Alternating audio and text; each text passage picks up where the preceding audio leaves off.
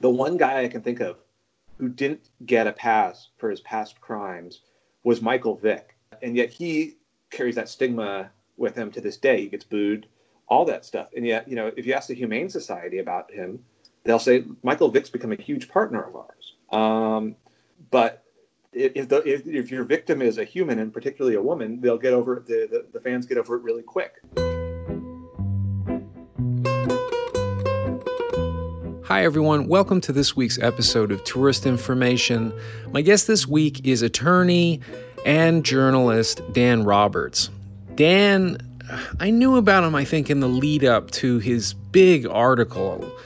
I don't know what constitutes viral, but it got a hell of a lot of fucking attention about Floyd Mayweather and his history with abusing women. And, you know, it's interesting writing about these kind of items in the backstory. I mean, we saw it a lot with Kobe Bryant's death.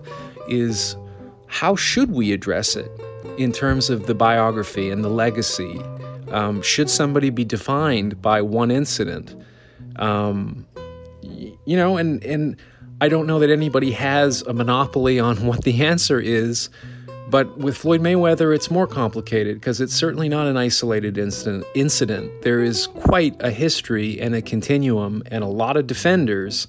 And Roberts had a lot of guts when he came out with his piece, and it really broke it down.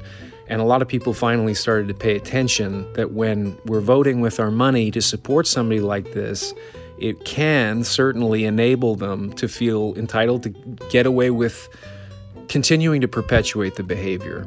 And I noticed, even including some of Mayweather's history that Dan touched on, that I started to not be able to get press credentials to events where his PR team were handling that sort of thing. So it's, yeah, it's it's a really fraught issue, and so I wanted to have a chance to talk to Dan about what it was like to write about it, the response to it, and maybe some advice about how other people can handle it better you know, as we've seen with the Me Too movement, you know, this stuff hides away. And, uh, you know, bringing it out into the open, I think, does a lot of good in, in terms of calling people out on their bullshit with this. So I hope you enjoy this week's guest, Dan Roberts, on tourist information. So, where I want to go with you is July 16th, 2014, you dropped a bomb, not just on the boxing world, but really, I think, the sporting world, the media world, with how you inventoried Floyd Mayweather's history. I mean, you begin it with an expression of misogyny, but it's just so endemic in his personal life and I think his family's also. Sure. But I wanted to know the origins of that story, uh, what what kind of resistance you met putting that forward because I, I think it asked a lot of really important questions about why why that wasn't part of the discourse with him more openly and and you also I think point out very rightly how a lot of the media to maintain access protected him yep. from from I think the appropriate scrutiny. So can we I guess just to the beginning of how you got into boxing writing because it's rather unusual you moonlighting the way you do so effectively from your regular job as an attorney? Yeah, uh, I got into. I've been a boxing fan my whole life. Um, I remember very clearly at you know seven or eight years old, sitting in front of uh, the scrambled cable picture back when you used to have the pay per views used to come through, kind of scrambled so you could he- still hear them, and watching Chavez Haugen and, and, and stuff like that, which uh, that was a big deal for me. Um, and uh, you know, always uh, enjoyed boxing. Was never terribly good at it, but enjoyed the sport and had an affinity for it. Um, and uh, in terms of writing about it, um, you know, it started out. I was just commenting on Deadspin as a fan, and Tommy Craggs and Tim Marchman and some of the other guys there got to know me through that. And um, actually the first thing I think I ever officially wrote for the site was uh, was a eulogy for Macho Camacho. They asked me to do that, and then uh, after that, I wrote um, something on, on Dan Rafael uh, and, and, how he, um, you know, how, how I, how, how, although I enjoyed a lot of what he did, I felt he had, he'd done a very poor job of holding the industry to account. Um, and, uh, you know, I guess they, they, they, let me keep writing things. And, um, and so then, uh, I, I just you know, I, I was kind of cataloging it for my own interest at first, and then it kind of turned into something, and I sent it to uh, to Tim Marchman and Albert Burneko, and uh, they gave me some very helpful feedback, and uh, we I rewrote it a few times, and it went up. I guess the rest is history. So, what's the response from there? It goes up.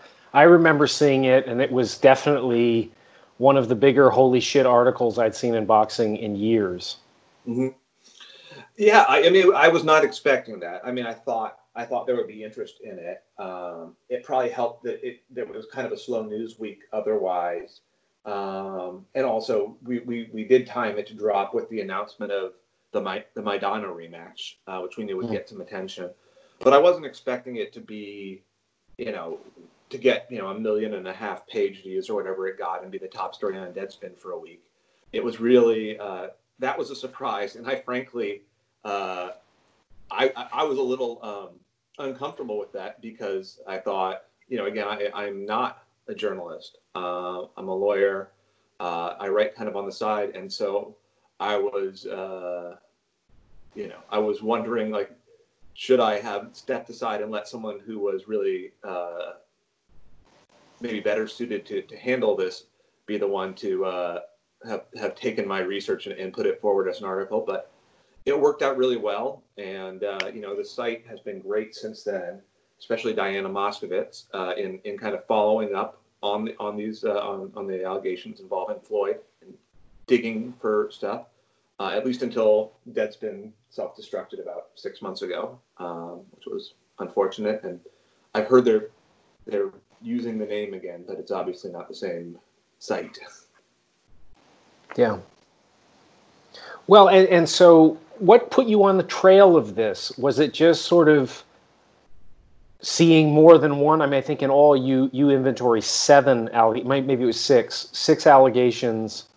I think it was and, I mean, seven allegations against five different women, I believe. Right. Um, and and, right. and since then, I think it's you know we we have learned many more. Uh, people like Shantel Jackson, Miss Jackson, who was his girlfriend at the time, have come forward with kind of his stories about abuse. Um, and so that is uh, there, there, are more kind of very credible allegations since then. Um, you know what happened was uh, his most recent um, arrest, or his arrest and kind of the the 30 days he spent in jail uh, for his third assault on Josie Harris, had gotten a little bit of coverage but really not much. Certainly not proportional to the the size of a celebrity he was. And a lot of the coverage on ESPN and other places was really more like criticizing him for having done this thing that could have jeopardized his fight with Manny Pacquiao, as opposed to really looking into it. And I knew enough about Floyd just from having been close to the sport for the year to know, to know there was a lot more out there. And I think what started me out was I just kind of Googled something expecting someone else to have written that article already. And when it wasn't there, I was kind of surprised. And I just decided, look, I'm an attorney. I'm to, I'm going to pull up his criminal record and see what's there. And it was longer than I expected it to be. And that was kind of the, uh, that was the impetus, I guess. What do you what do you make of the fact that there are I mean I always think of this when you bring up let's say John Lennon, I think in either 1970 or 1971, gave an interview to Jan Wenner mm, um, yeah. of Rolling Stone, and I don't want to say he brags about hitting women, about being a, right. a serial woman he did a. Lot of crazy things in that interview. I think I, I think in fairness to John Lennon, he has disowned much of it as kind of a marijuana-induced rant as opposed to reality. But yeah, no, that's right. And that seems to shock people with him. And and on top of shocking people, like, is that really true? Did he really say that? Yes, he did. He's on record as saying he serially hit women because he couldn't mm-hmm. deal with his feelings. But I'm fascinated that his name is never lumped into that group, that infamous group. And there are a number of others. I mean, even in boxing, I, I think Ray Robinson beat his wife while she was pregnant and they lost their child. It's not right. often brought up with him. There's right. been allegations about Muhammad Ali putting his hands on a woman in, in his career.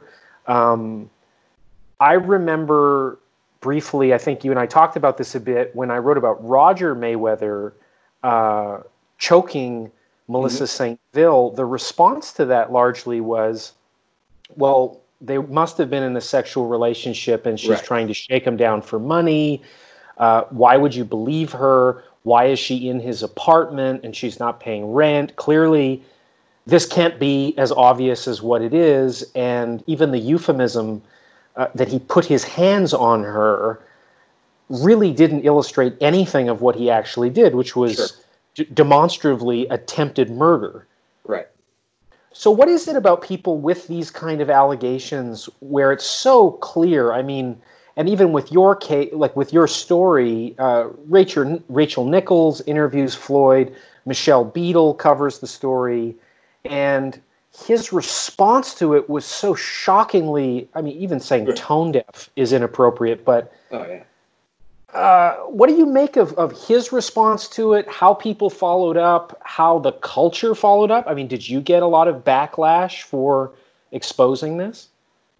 I did. Um, I think uh, you know the, the, overwhelming response was really positive, which was mm. which was great. But there was definitely people who did everything from you know make threats against me for exposing this to tell me you know that it was, you know, they had a zillion conspiracy theories for why I picked Floyd to cover, uh, you know, besides the fact that kind of the obvious thing that he's the biggest name in the sport, and I'm sure. a big boxing fan, right? But look, it's an article that could have been written about a lot of famous people, and um, you know, I think there was. You, you mentioned John Lennon, and I, I, would say that if you want a really recent example, uh, the controversy about bringing up the rape allegations against Kobe Bryant after he died. Was Great. that appropriate? Yeah. There are these people that are beloved, and um, you know we can forget sometimes that they are, you know, people with multiple sides uh, to them, and that um, particularly in the case of violence against women, whether it's sexual or physical, a lot of these people. I mean, first, these crimes are so common and I think a lot of us don't want to accept that, and so that that leads to a natural skepticism, um, and it's also just a desire to to separate someone who who might otherwise seem like uh, someone we really we really like. Um, you know, Chico Corrales, you know, he, he, was such a kind of likable figure, but we all knew that you know he he went to jail for for beating. Um, I'm not sure if she was his wife or the mother of his child, but you know he went to jail for for abuse, um, and uh, it just seems so out of character for him. And it's so easy, especially as a sports fan, to focus on, you know, the side of their persona that you see on the court or the in the ring or something like that, as opposed to what they're like. But they're they're all humans, just like the rest of us. And and the sad fact is, violence against women is incredibly underreported. Um, it is treated with skepticism at a much higher level than it should be. You know, people tend to, um, you know, we have this whole concept of a he said, she said, when in reality, we know that there's almost no false allegations made of sexual assault. We still treat them like they're at, you know, like the burden's on the victim to prove it. Um, you know, really, it, it, you know, we should start out with a very strong presumption that the victim is telling the truth because we know in about 95% of cases they are. Mm-hmm. And it, it, really should be on the accused to demonstrate their, their innocence. I know that kind of flips the conventional innocent until proven guilty on its head, but I'm not talking about in a court of law here. I'm talking about the way we as as fans, as news consumers, view these stories. You know, if we want to just look at these things rationally, the fact of the matter is, is the overwhelming number of allegations are true, and um, you know whether it's Kobe or Jameis Winston or Ben Roethlisberger or Mike Tyson, you know, um, we have these allegations come out against these athletes, and almost universally, the uh, the charge is leveled that oh, um, the woman was it was shaking the athlete down for money or, or was motivated by some other thing because it couldn't possibly be true before we've really even looked at the evidence. Um, mm And uh, you know, I, I, I just think that is a um, an unfortunate part of our society that we're going to have to reckon with, and hopefully the Me Too movement is a beginning of that. I like to think that you know the confluence of the, the Mayweather article and then the subsequent shortly thereafter the stories about Ray Rice um, started this debate, and then obviously the Harvey Weinstein thing elevated it to another level. But um, I, I, I, hope we're prepared as a society not, not to backlash against uh, these these kind of uh, this new awareness, which is kind of a tendency when people are dealing with an unpleasant story. Uh, but we're really ready to kind of open our eyes to the fact that you know uh, one in four, one in five women in this country is is a victim of uh, abuse, and um, and uh, we, I, will bet you most men, if you ask them to list their you know their five closest uh, five closest women to them in their lives, whether it's their wife, their sister, their mother, their friends, probably don't have a, a great idea of which of those uh, women were victims. And I think it, it, speaks to the fact that a lot of men just prefer not to think about that stuff. And again, uh, in, in the sports media world, if a woman does bring up something like this, you know, you know what the chorus is going to be. Oh, stick to sports. You know, why are you making this about that? I mean, when when someone like Sarah Spain or Michelle Beadle goes and talks about this, that's you see that overwhelmingly, yeah. um, and that's that's that's unfortunate, and we have to get past that. Um, and you know, I think hopefully there is a platform to do that now. Um, but I think one of the things that was interesting about that article when when it came out was it was probably one of the first times a kind of a, a sports figure at his prime had been exposed in that way. Um, and uh, and I think that that's probably what shocked a lot of people about it. Um, obviously, Mike Tyson went to jail, um, but unlike Mayweather, I think Mike Tyson it was it was it was kind of packaged in with Mike Tyson. He was out of control. He was violent. Everyone knew that. He bragged about punching Robin Givens, right? Um, right. And so it didn't shock anybody. Um, whereas Mayweather was presented much more like you know the businessman and, and someone who certainly uh, flaunted his wealth and, and and the number of girlfriends he had, but maybe not the violence side of it. So. Well, and, and you mentioned you mentioned in your piece also that Floyd goes on to Katie Couric. Mm-hmm. Um, there's a Dan Rafael article that really gives him a platform to address yeah. the allegations. Uh, similarly, the way he handled the Rachel Nichols interview, um, that just seems to bolster these people. Where like the only way that it's true seems to be Floyd's litmus test. Like I want video footage of it, which I think even if you produced it, it would be sort of like uh, people who would defend the police during the Rodney King situation would be like, well, we didn't see what happened just before it. Like, there's just no way to right. Allow them to see what they don't want to see in these situations. And I, I, hope that's not a grossly false equivalency. But I think the point I'm just trying to make is what does it take to get some of these people to accept the severity and implications of of these tremendously serious allegations. I mean, he's doing this in front of his children, to the the mother of his children. Right. Um, so, what do you make of the media of, of what Couric did or Rafael, formerly of ESPN? So, I, I, I have very different views on what Katie Couric did uh, uh, versus what uh, Dan Rafael did.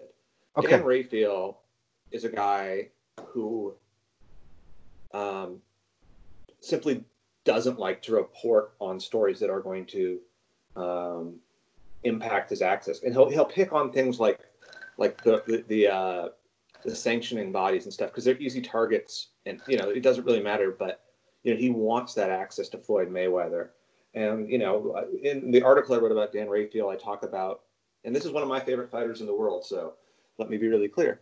I talk about how he uh, he wrote some really when when uh, Shane Mosley tested or was revealed to have used EPO. Uh, he wrote some really kind of he lied to me. He lied to my readers. Shame on him. And then you know what, what, when his temper cooled down shortly thereafter, and he wrote kind of a retrospective on um, Mosley's career, he uh, you know he, he basically goes back to saying, oh, you know, you know, it was never proven that you know Shane did anything illegal or something like that. I'm like, what, what are you talking about? You you you come out and publicly said shame on the guy for lying about the fact that he did this, and now you're going to uh, now you're going to basically wipe it away. And you know, Dan Rafael was a guy who, when Floyd was in jail, um, like wrote an article basically saying Floyd should feel terrible because he's jeopardized his fight with uh, um, Manny Pacquiao and then after he got out, basically wrote an article about how mature the whole experience had made him, um, even though he had never accepted responsibility for it. Um, and uh, you know, I think that's just Dan's.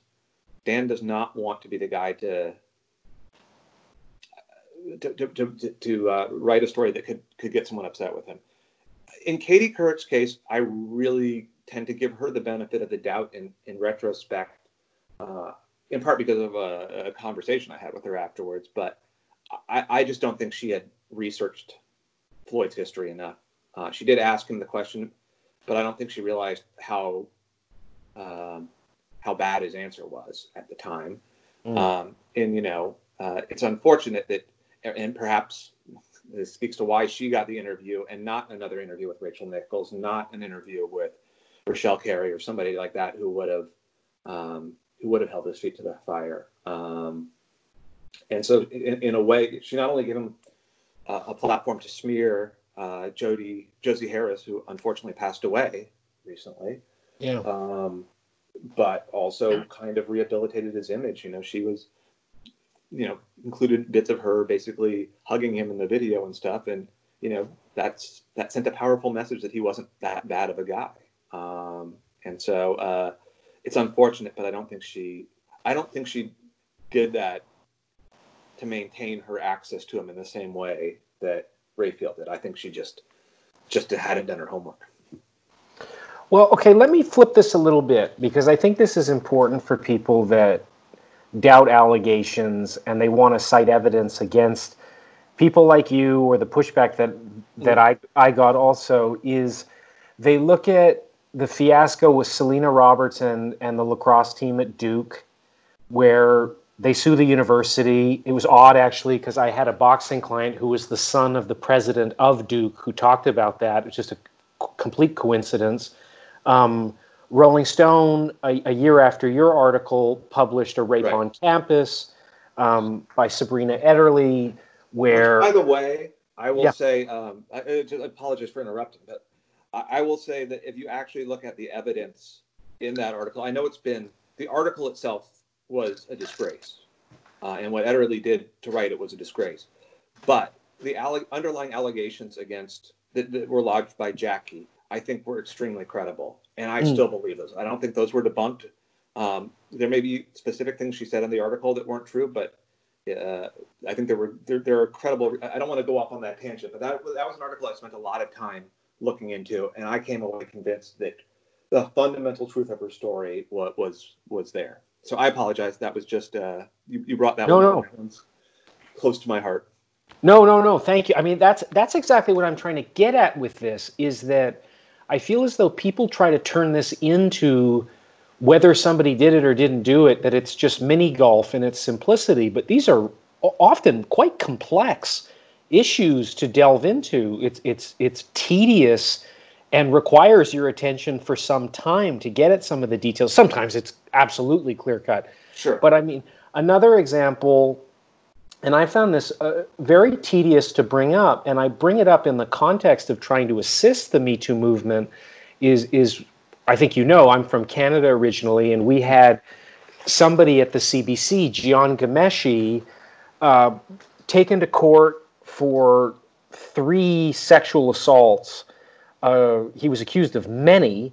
And in the court case, even though it was abundantly clear he was very inappropriate with um, how he was dealing with coworkers, just wildly sexually inappropriate conduct.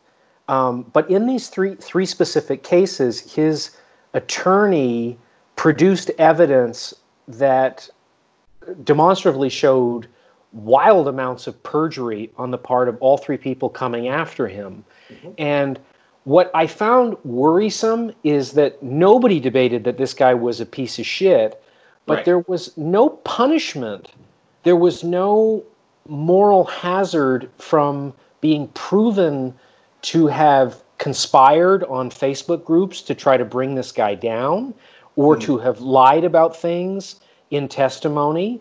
Um, and the result of that trial was that his attorney, who was a female, that the groups that were outside of the courtroom protesting Believe All Victims said that she had, I, I believe the quote was, betrayed her gender. Mm.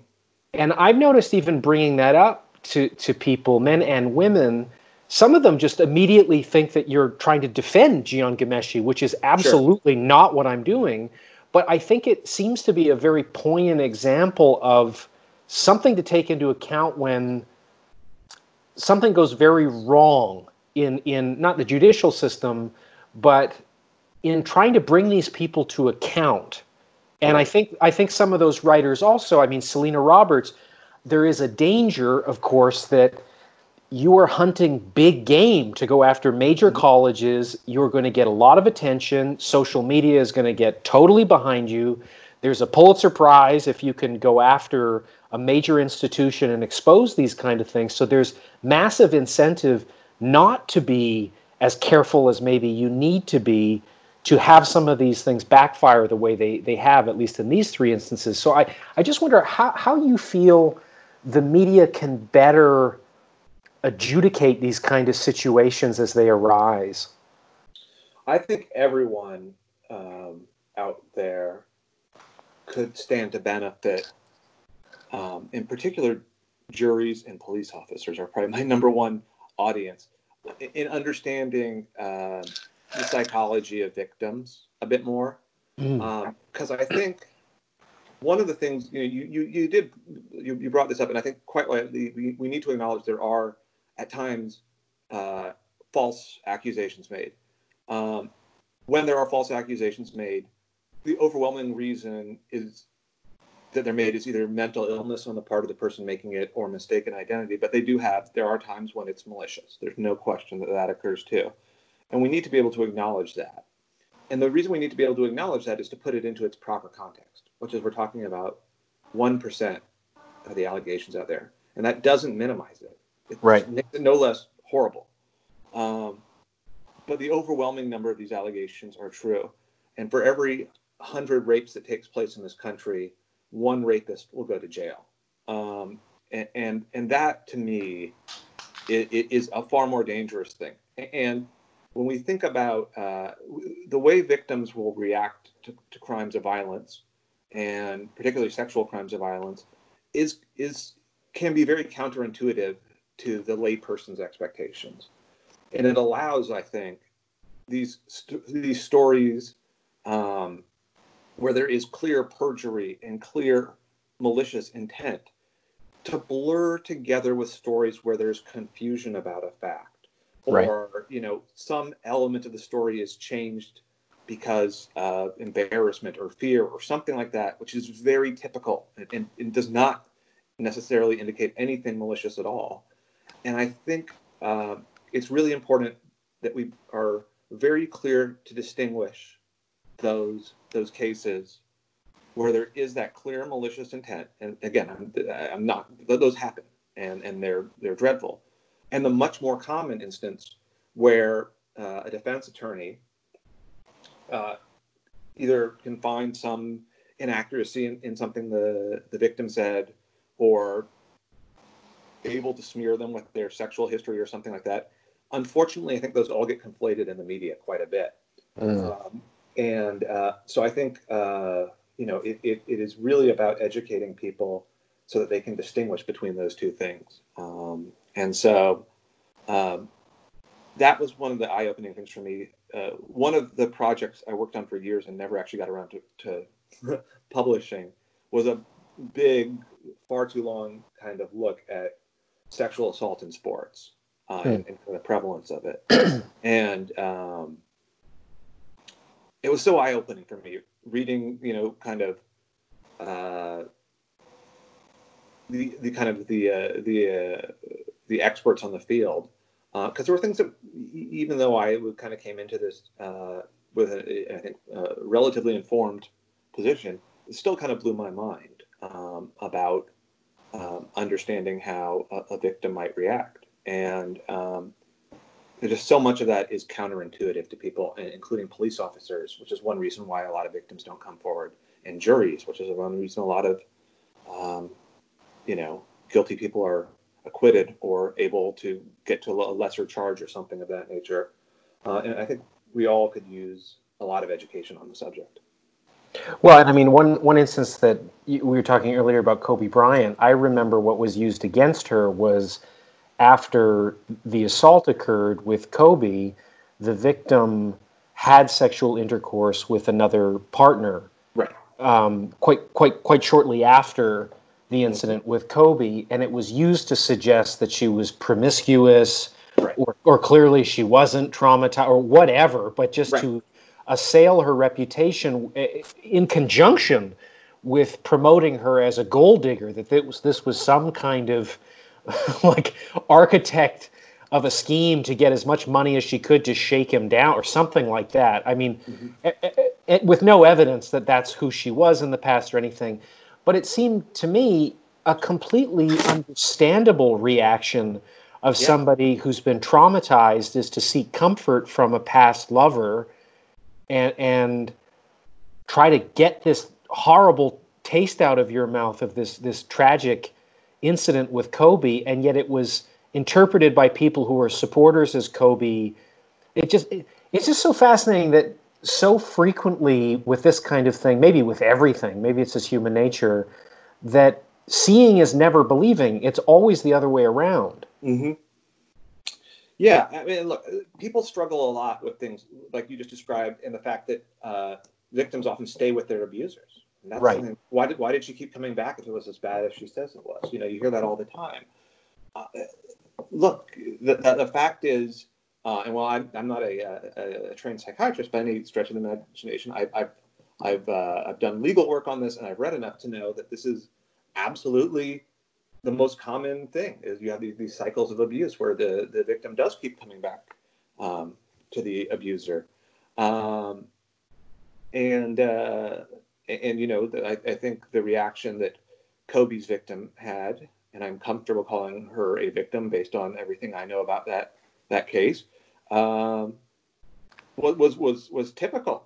Uh, uh, you know, someone who had just been sexually assaulted, and um, they did what they did what a lot of defense attorneys did. They did it was the same thing that they did to um, when Mark Chmura was accused of rape by an underage girl. Um, you know, it's the same thing they did with Ben Roethlisberger. Uh, you know, they said that she was wearing a DTF hat, I think, or something like that. So thus, she was, she was, uh, must have been asking for it or something like that. You know, uh, the idea that even if someone, you know, that by virtue of being sexually active, you are, you know, consented to being raped by anyone who walks by is is is so offensive that no one would say it out loud, but I think it's uh, subliminally it plays really well with a lot of people, um, and uh, and and that you know people looking to find a way to let someone off the hook, a hero off the hook, um, will will go to something like that because it it's a more comforting. Um, psychological outcome than, than than than embracing the fact that their their hero did something really really horrible. Well, and I want to I want to touch on that in two different ways. One is Stephen A. Smith, who was a real like banging the drum endlessly for Floyd Mayweather, and his his particular dealings with this in such a prominent venue like ESPN uh, certainly seem to raise your ire against yeah. him. So I wonder if you just talk about that that response and and sort of what you made of it. Sure. Uh, there was an article I wrote, uh, which was given the brilliant title "What the fuck is wrong with Stephen A. Smith" by, by Tim Marchman, um, yeah. and uh, about that, and, and, the fact that as soon as Floyd Mayweather was accused, uh, Stephen A. went to Twitter and said, uh, you know. Um, basically that he didn't believe that uh, Floyd was guilty. Sometimes women just lie about these sorts of things. And then he went off on uh, this whole thing about, oh, now I hear that he he stole her iPod. Like, I why would, would Floyd Mayweather steal an iPod? Well, that's not what happened at all. Floyd Mayweather took Josie Harris's iPhone because she was texting with her boyfriend, and right. he was cutting her off both from being able to communicate uh, with her support network and also because he wanted you know, to have control over that that particular thing.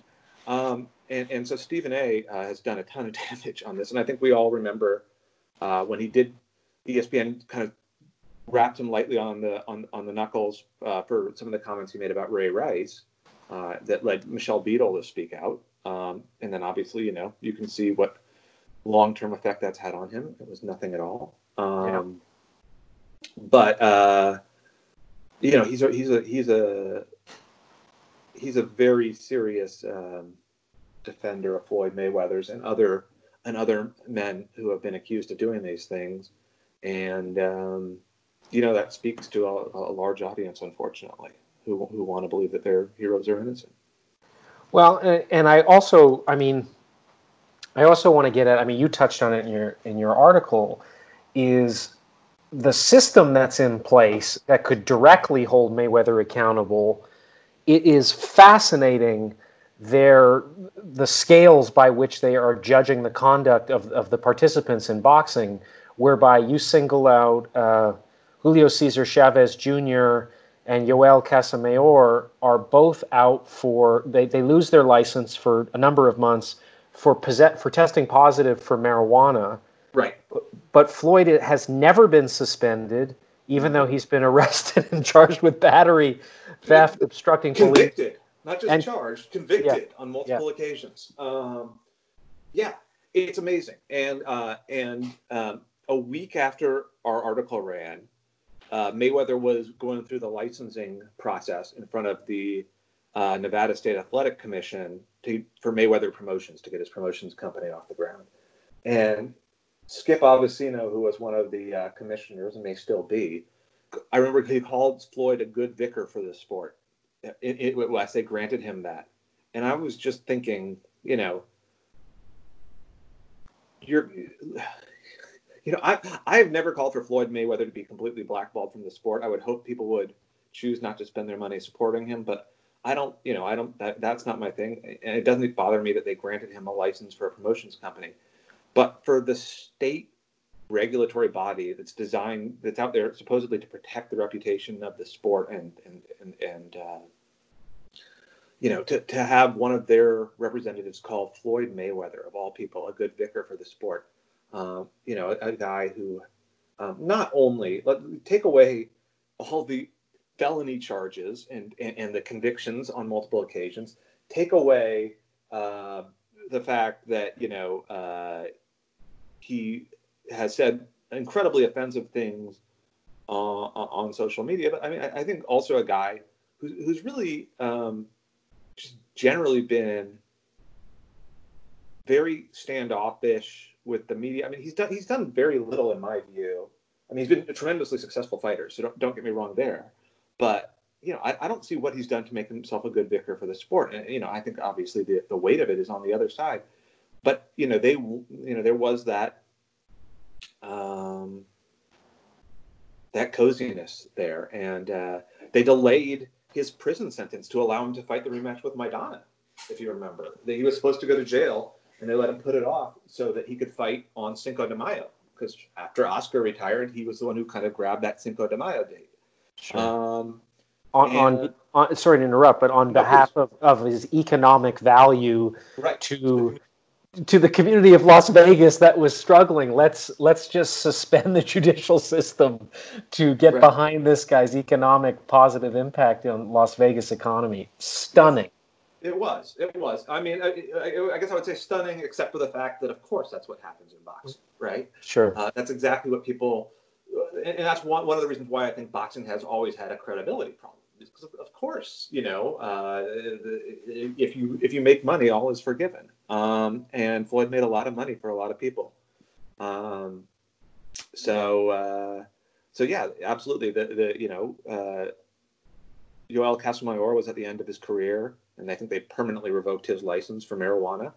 Uh, Julio Cesar Chavez was no longer a, a, huge box office draw, and they suspended him. But Floyd Mayweather was the biggest star in the sport, and they didn't dare uh, even investigate him for the uh, for the uh, you know his behavior. They didn't they didn't call him into a hearing and make him ask answer questions about it. Uh, so. Um, Sorry, I, you could. My, my, I've got my four-year-old yelling. Not a problem. I apologize. We're, we are a kid-friendly, cat-friendly podcast. Wonderful. well, and, and I want to ask you also because Gervonta Davis seems like the most recent example of sure. something not not anywhere near to the degree. Well, maybe that's even. Well, I think we don't. I think we don't know, right? I mean, there's a lot we don't know about that. We, the, the, the portion that was caught on video, I right. guess we would say, was probably not as severe as some of the Mayweather uh, assaults, although it was pretty terrible. Absolutely. But, but but again, you know, I mean, I think what wasn't captured on video, and why do we need to see it on video? I mean, with Ray Rice, I don't know if you you know, I'm sure you remember. Sure. Like before the video of him punching his wife was released, you know, the NFL suspended him for two games, and ESPN went out there and kind of said, "Is your wife pulling for you tonight?" and kind of, you know, did all this then the video came out and everyone of course was horrified but the, the fact is the video told us nothing we didn't already know right. we already knew he knocked his wife out in that elevator. There should have been the video was graphic and awful and i understand why it had a visceral effect on people but it, it, it shouldn't have changed it shouldn't have changed a single thing about the way we felt about ray rice or his punishment. But everyone agreed once that video came out that he needed to be punished much more severely. And I think you know you're going to see the same thing with uh, with Gervonta Davis, and I think um, you know Floyd Mayweather uh, was able to. Uh, you know, one, one of the things Josie Harris said was that Floyd punched her in the back of the head to avoid leaving a mark that could be seen. And at the time, I thought, when I was writing my article, I even kind of said, well, maybe maybe that's it, or maybe he just knows rabbit punches are, are really effective. Um, but then when you saw him come out and make that no pictures argument, you know, that's what it was. I think that lent a lot of weight to her explanation. Um, so people, the pictures make a big difference, and uh, and they shouldn't. But I think that's the the reality we're in. Yeah, I, I remember interviewing a few people uh, in the lead up to the Mayweather Pacquiao fight. Pe- people that had spent time with him for long profiles, and and one of them I won't name him, but had flown on his private plane and right. and spent a significant amount of time. The image that he offered was kind of along the same lines that you're talking about about not just in anger attacking somebody but but attacking them with the added sadism of I know how to get away with it that I will never be accountable for. Like it's just this added layer of maliciousness, and and the image was that he would he has a, a, a coterie of women who are installed at his mansion, or, or mm-hmm. maybe maybe several of his mansions. But anyway, this was one of those mansions, and what he would do was grab them by the hair and pin them to the ground as with his other hand flap their non-disclosure agreement that they'd signed and say, "There's nothing you can do, bitch. Like I, I got you because you, your signature is here." Yep. Look, I, I, had not heard that specific allegation before, but it's entirely consistent. Uh, you know, that that that you know he thought he was above the law. You know, one of the amazing stories uh, is about. Uh, I think it was Flo- one of Floyd's second major uh, conviction uh, where he assaulted two women in a bar um, was that the women the police basically told them, "Look, do you really want to file a complaint? Because you'll pay for it in the streets if you do." Basically, oh, like Jesus, right? Um, that was uh, the kind of, you know, it, it, it's almost like, you know, one of those, you know, you, you watch kind of the, uh, you know, Narcos or El Chapo shows or something like that, and it's that it's that, almost that kind of lawlessness, you know, and you know, kind of corruption that puts them above the law. But that is, uh, unfortunately, uh, what what some of these athletes have been able to attain. Um, so I'm sorry. I think that, that was a bit of I, I, I don't know if I went off topic. No, no. No, and I and I also think that one of the things that I think is really important with this issue, and may, maybe it's a little bit cherry picking the extreme possibility of where it can go, but I think it's worth discussing. Is like OJ Made in America, I think, was an opportunity for a lot of people to see not just the extent to which OJ had been let off the hook mm. by the police again and again and again. I mean, just, I don't remember exactly the number, but we're talking almost a dozen incidents right. of, of attacking women. How many? We, I think there are allegations he attacked his first wife as well, but clearly this was a really entrenched behavior mm-hmm. and, and, and pattern with women he was with. And yet, when a jury heard about these allegations and heard his dead wife uh, telling police, right. Calling 911, he is going to kill me, he is going to kill me. Right. One of the things that I thought was so important about that film was allowing the jury to reflect back on why she came up with the verdict to to let OJ off was to say, I just don't see the connection between that kind of behavior and him killing somebody. I understand they were trying to make it. I don't see it. How is that possible when you're hearing the woman where everything points to this, right. what this guy has done, and you still you you're not able in your mind to to bridge something that seems so obvious. Like what is going on there with people? You know, I think uh, I think again, there's this um, this dissonance where people treat spousal abuse as a normal thing that happens uh, and don't recognize that it builds towards something bigger quite often, and that you know almost any of these spousal murders you hear about were preceded by years of abuse. Um, and it's true that there's certainly a lot of abusers who never reach that point, thankfully. But sure. uh, but it, it is obviously a huge indicator that that could happen. Um, I, I, you know, look, uh, OJ is a really fascinating case for a lot of reasons. And th- there's obviously so many layers of complexity into what went into that verdict uh, and, and, everything else. But it's a great example, certainly, of the privilege of an athlete uh, or even a retired athlete and kind of beloved celebrity uh, and the, the benefit of the doubt that everyone gave him. Everyone gave him that benefit of the doubt, other than Nicole and her family, right up till the point when uh, he killed her. So, um, you know, it's uh, it is uh, um, it's unfortunately. I mean, we could just go down the list of powerful men who have done you know very similar things and gotten away with it. It's it's it's very long. It's much longer than we know about, certainly, because most of them will never be publicly named. Um, but this is, uh, for whatever reason, this is something that our culture our society has not been willing to address this epidemic of violence against women. And, um, you know, it's, we need to, you know, uh, it, we don't have any, any excuse anymore. I mean, maybe you could say at some point, you know, the, the press didn't report on these things. Well, the stories are out there, the facts are out there, the videos are out there in some cases. We can't, we need to stop uh, downplaying these allegations, uh, giving people, you know, a thousand chances, uh, and uh, and reflexively believing what what an athlete says, um, because again, you gotta, you know, depending on which estimate you like, somewhere between two and eight percent of uh, of rape claims for example, are, are false allegations, which means more than nine out of 10 are true. But look at the number of athletes who have been accused.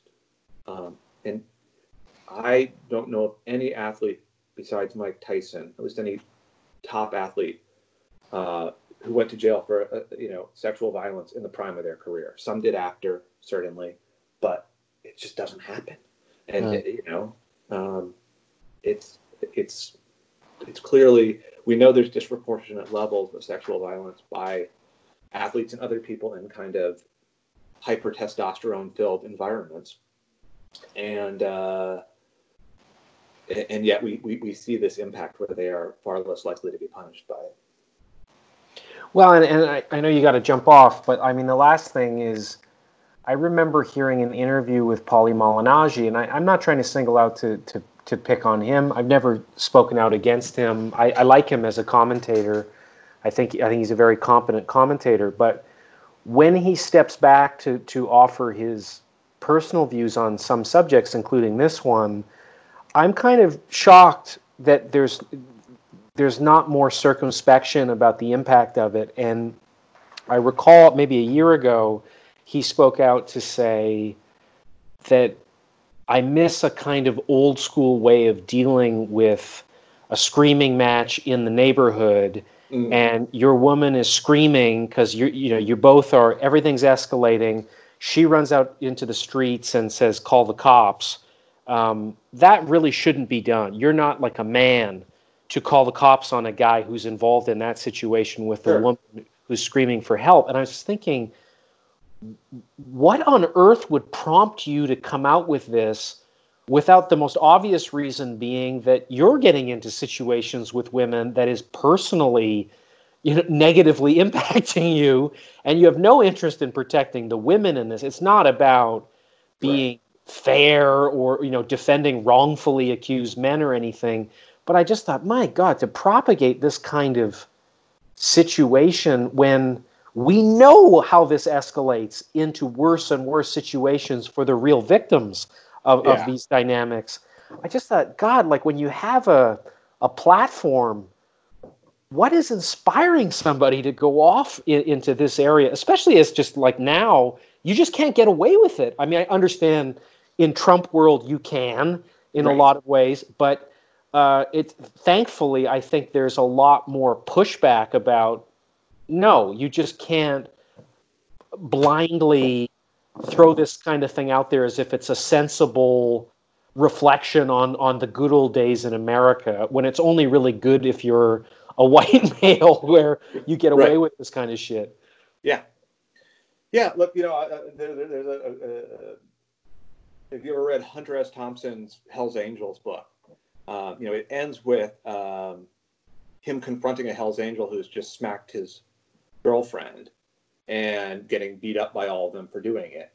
And you know then there was a subsequent interview on a, on talk show that you, you can see this on youtube or something where he, he goes on there and the and, the and one of the hell's angels comes out and says basically something like you know like you know you got to beat your woman from time to time i think like you know he made some joke about it and the audience laughed and cheered an audience of men and women. And i mean now that that was 50 years ago now right? But that sort of idea that kind of you know um, that you know occasionally smacking a woman around was not just normal but uh, even appropriate um, is, is something that, that has lingered with us.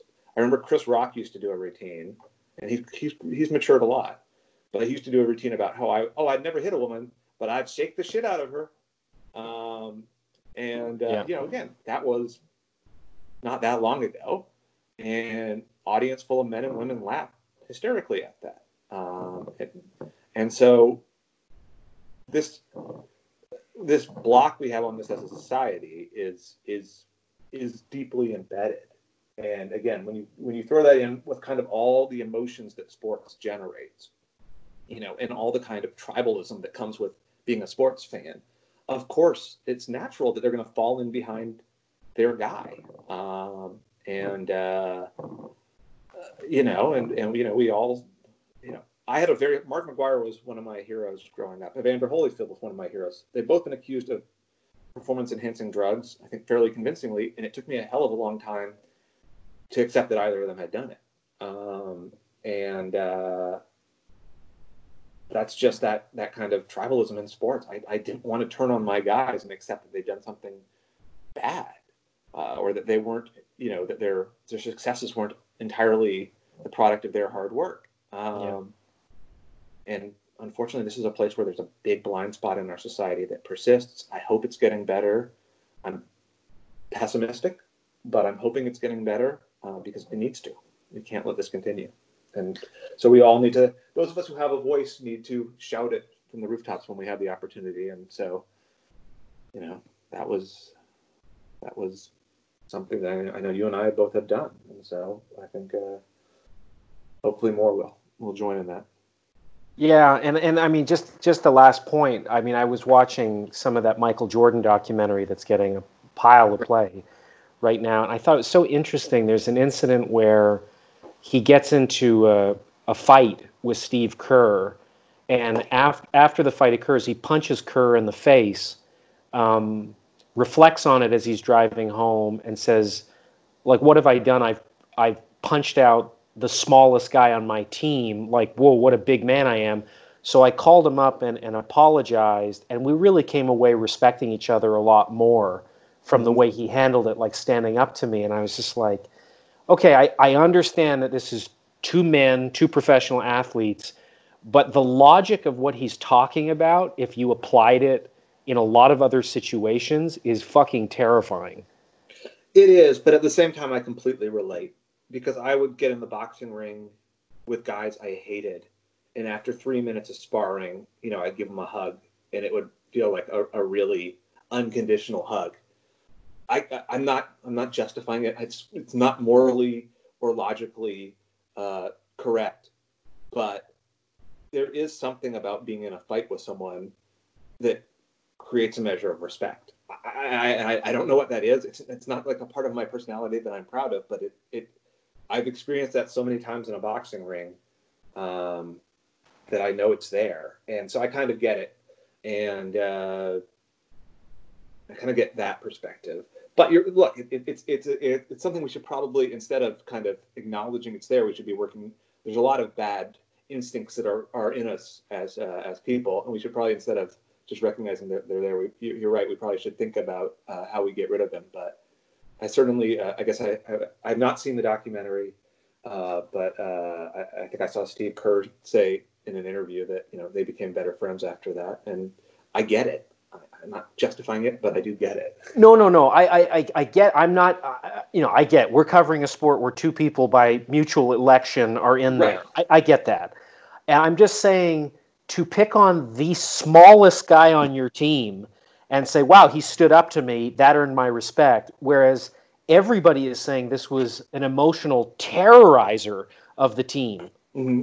This was somebody who sought to dominate and humiliate everybody that he dealt with, that he needed to maintain dominance at all times. And when he talks about an exchange with the smallest guy, where there was the slightest pushback, and Jordan's response was to punch him out, and it's like, yeah, now I really respect him. I was just like, like this is a, a really awful person. This is not who you would want. Uh, you know, like in this one domain of being a basketball player, I get it, but we're. It's just fascinating to me how we venerate qualities that are totally antithetical to what we talk about as like a good person, a good, generously spirited, kind, thoughtful, compassionate person. This is a monomaniacal sociopath. Right. And celebrate it and reward it everywhere. And if it was a different domain, you'd say, like, this is a complete monster. It just kind of fascinated me I think I in our sports we tolerate that a lot more than maybe we would in uh, in other aspects of our life because we want to believe that sports figures are just kind of, especially uh, especially contact sports figures, but I think all sports figures we want to believe they are kind of, you know, there there are our gladiators, right? That's basically sure. what this descended from, right? Um, and, and kind of all sports are kind of metaphors for combat in some way. Um, and so I, I, think that's why that quality uh, is appreciated by sports fans. uh, even if it's subconscious. I think you know, and I think when there's a bad guy, a quote unquote bad guy in sports, there's often this big kind of the media kind of turns on him briefly, and then you know by the time he's kind of served his punishment, he's a, he kind of comes back almost as a hero, you know, um, you know, for kind of persisting through that. Um, and the irony in all this, and I actually have this in the original draft of the Mayweather article, and uh, I think it wisely was edited out because it might have distracted from it. The one guy I can think of who didn't get a pass for his past crimes was Michael Vick, and yet he carries that stigma with him to this day. He gets booed, all that stuff, and yet you know if you ask the Humane Society about him, they'll say Michael Vick's become a huge partner of ours. Um, but if, the, if, if, your victim is a human and particularly a woman, they'll get over it. The, the, the fans get over it really quick. Uh, so true. Yeah. Well, no, my, and it reminds me because you're making a great point. Like animal rights activists are so vociferously heard. It's such an indefensible crime compared to how do, attacking women gets such immense pushback. And, and you're reminding me of something my dad used to say when I was a kid about child protection law, which is we spend a lot more money on dog food than we do on protection of at risk kids. Right. And it tells you a lot about our priorities of a society in terms of pet owners versus parents. And I thought, oh my God. like, but it's, it's, it does tell you something about where, where, we are. Yeah. I know you got to go. I, I held you for a little longer than I said I would, so I apologize. Thank you no, so much. Great. I really appreciate it, Bryn. Always great chatting with you, and uh, you know, uh, thanks for having me, and let's do it again sometime. Thank you for listening to this week's episode of Tourist Information. The producers for this show are George Alarcon Swaby and myself, Bryn Jonathan Butler. Thanks for listening.